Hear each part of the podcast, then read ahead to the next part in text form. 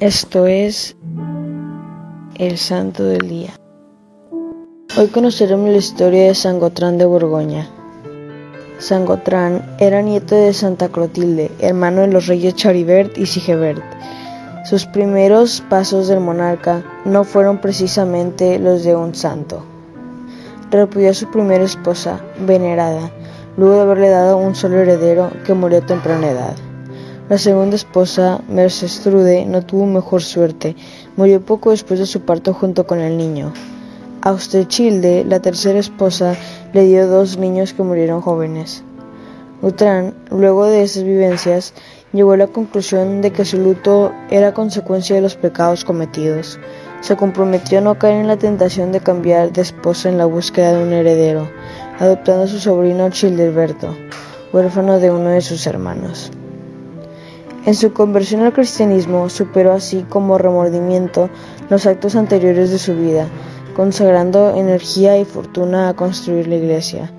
Pacificador, protector de los oprimidos, atendía a los enfermos, tierno con sus súbditos, generoso en sus limosnas, especialmente en épocas de hambre o plaga, obligaba al correcto cumplimiento de la ley sin favoritismos.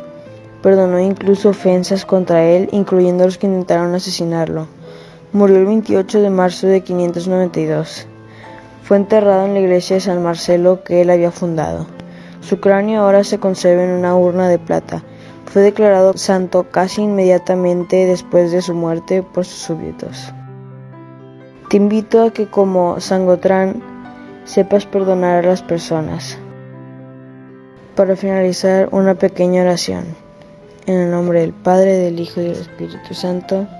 Amén. Padre nuestro que estás en el cielo, santificado sea tu nombre. Venga a nosotros tu reino, hágase tu voluntad en la tierra como en el cielo. Danos hoy nuestro pan de cada día, perdona nuestras ofensas como también nosotros perdonamos a los que nos ofenden. No nos dejes caer en la tentación y líbranos del mal. Amén. Dios te salve María, llena eres de gracia, el Señor es contigo. Bendita tú eres entre todas las mujeres y bendito es el fruto de tu vientre Jesús. Santa María, Madre de Dios, ruega por nosotros los pecadores, ahora y en la hora de nuestra muerte. Amén. En el nombre del Padre, del Hijo y del Espíritu Santo. Amén. Servidores Amoris Christi, Movimiento Amoris Mater. Haz todo con amor.